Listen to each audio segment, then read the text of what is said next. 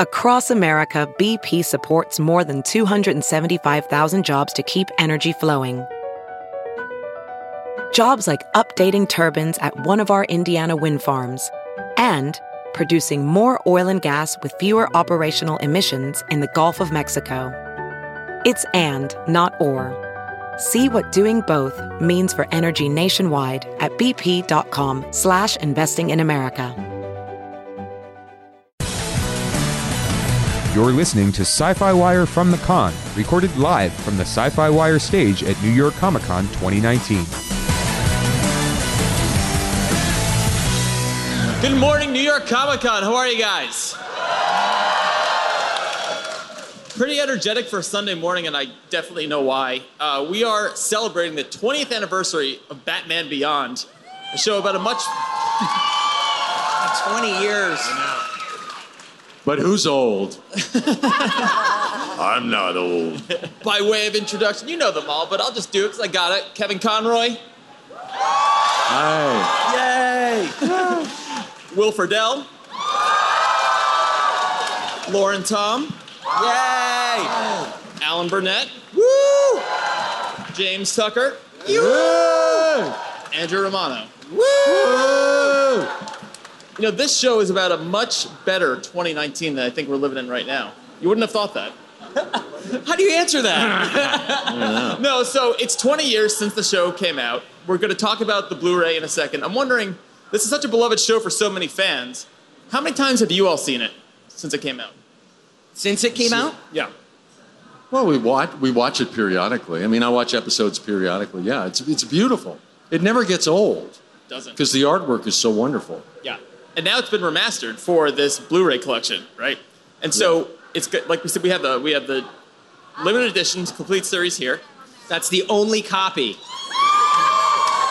So the Blu-ray comes out later this month. We're going to talk about the show now. So I was rewatching the pilot last night, rewatching a few episodes.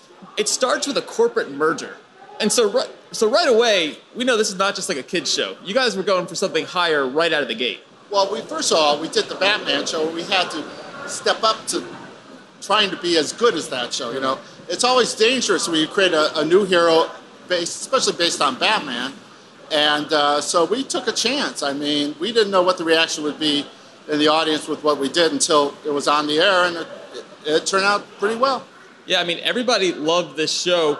Like I said, it starts the corporate takeover, and there's some, yeah, there's some adult themes in this one, different than a lot of different Batman stuff. And so when you guys were putting together this idea, what was right away? Like, what was your aim?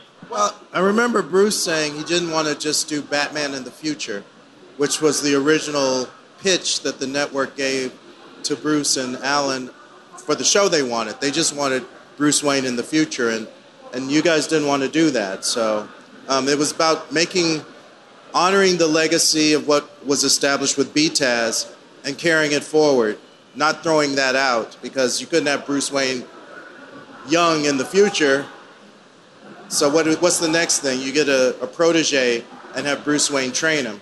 So that was the gist of the, the show. They, wa- they wanted to do a young Batman. And uh, for, for about 45 minutes, we thought about going back to Bruce Wayne. But there were no villains, there was no costume, there was nothing. And uh, so when we talked about having a kid partner up with an old Bruce Wayne, it, that gave us a lot of heat for, for this thing. I mean, that was, that became the most interesting aspect of the development for us. So that's how it started. Kevin, you had been Bruce Wayne for a while at that point. When they pitched this to you, you'd be an older Bruce Wayne. You know, you'd be a mentor, a little gruffer. What, would, what did you think? Well, the first thing I thought was, boy, Hollywood's a really rough town. You know, you hit 40 and they're like, okay, now you're going to be old man Bruce Wayne. You're too old to be Batman anymore. I'm like, I'm 40. What's the problem? I can still be young, you know. Uh, no, but then uh, I uh, I love the idea of getting a chance to do more. Uh, the character, I've just never gotten tired. He's such a complicated, dark character, Batman. There are so many levels to him that it never gets boring playing him, which I've been doing for 27 years now. Uh, there's always some new corner to explore. It's his psychology, I think, that excites people. the fact that he doesn't let life crush him, that he overcomes adversity and wants to heal the world. And then um, meeting Will and working with Will uh, was fantastic. He's a great, great actor. Um, and he was 10 when he joined us. and I taught him way. I taught him everything he knows. No. Feels like I was 10. I wasn't. look 10. Yes. No, but the cast on that that was Andrea. Andrea's kind of the secret weapon at Warner Brothers because the cast she puts together for all these shows was unbelievable. Yeah. Every week we'd come in and like Paul Winfield would be there or Teri Garr or you know these great actors that I had watched for years and I was getting a chance to work with them. So everything about it was wonderful. it, it made great sense to have Kevin be the link from Batman the Animated Series to the, the, this new version, this incarnation that we were creating, which, as Alan said, it was scary. It was not based on any previous material. And so, because Kevin really is a more, much more versatile actor than he might even think himself, we worked together for a while on what we would do to his voice, and we didn't want it to be cartoony. We didn't want it to be broad. We wanted it to be a slightly gravelly, I would say, some texture we added to the voice. it's old and Bruce. and there's a little bit of crankiness down there and cranky. that we added to this Bruce Wayne, where it's, it's Typecasting. where Terry, get off my lawn. exactly. where he likes to give Terry a hard time. And I think he ti kind of took pleasure in letting Terry get into just enough danger, and then he would tell him how to fix the suit or Yeah. do whatever. And didn't you, in one episode, actually freeze the suit on him so that Yeah, he couldn't pilot. move? Yeah. In the pilot. And he was getting, yeah, just let him get his butt kicked for a while before he And unfroze for Will, the suit. it, yeah. it was Will. This was your first This my animated first character. animated series ever. So when he came in, you know, he was Yeah. very wide-eyed, and we all took complete advantage of him. no. Well, it was like, oh, you've never done an animated series before. Well, you're playing Batman yeah, yeah. next yeah, to yeah. Kevin Conroy. Yeah, yeah. Uh, you've got, you know, Andrea Romano's directing, Bruce Timm, Alan Burnett, all these guys are, and it was kind of like, here, go. And so it was, uh, yeah, slightly thrown in the deep end for a Yeah, while, but, yeah. and they're awful, awful people to work with. I'm sorry, I can't concentrate. I'm just try smelling popcorn. best. All I can smell is popcorn since I've come Cheese in. popcorn. Cheesy. So I'm trying. I'm cheesy trying to concentrate on what to say, but it's just this waft of corn the entire Welcome time. to my last four days. Seriously, no, it was crazy. I mean, the idea that that uh, it was my first series ever, and then you're next to him for forever. It was Bat- Batman the animated series, in my opinion, is arguably the best animated series of all time. Yeah. So to then be like, you know, hey, you're now Batman and this is Kevin, it was it was ridiculous. I mean, it was absolutely to this day I still think I'm going to be fired and replaced.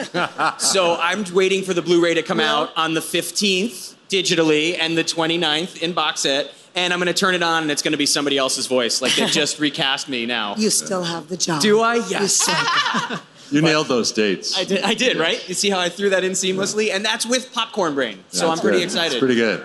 Yeah. One of the things I was really proud of is just that, you know, that when they chose uh, the girlfriend for Batman, that she could be a person of color. Like, I don't know if you, you know, if you intended to do that uh, on purpose, but um, I, especially because it was 20 years ago too. So, so that's that was a good move. Yeah. I like was- that. Yeah, I believe that the character design was Asian from the beginning, right? Wasn't she? Yeah, definitely. And, and it was always my intention, if ever a character is depicted as a certain ethnic background, to do my best to use that ethnic background to voice the character.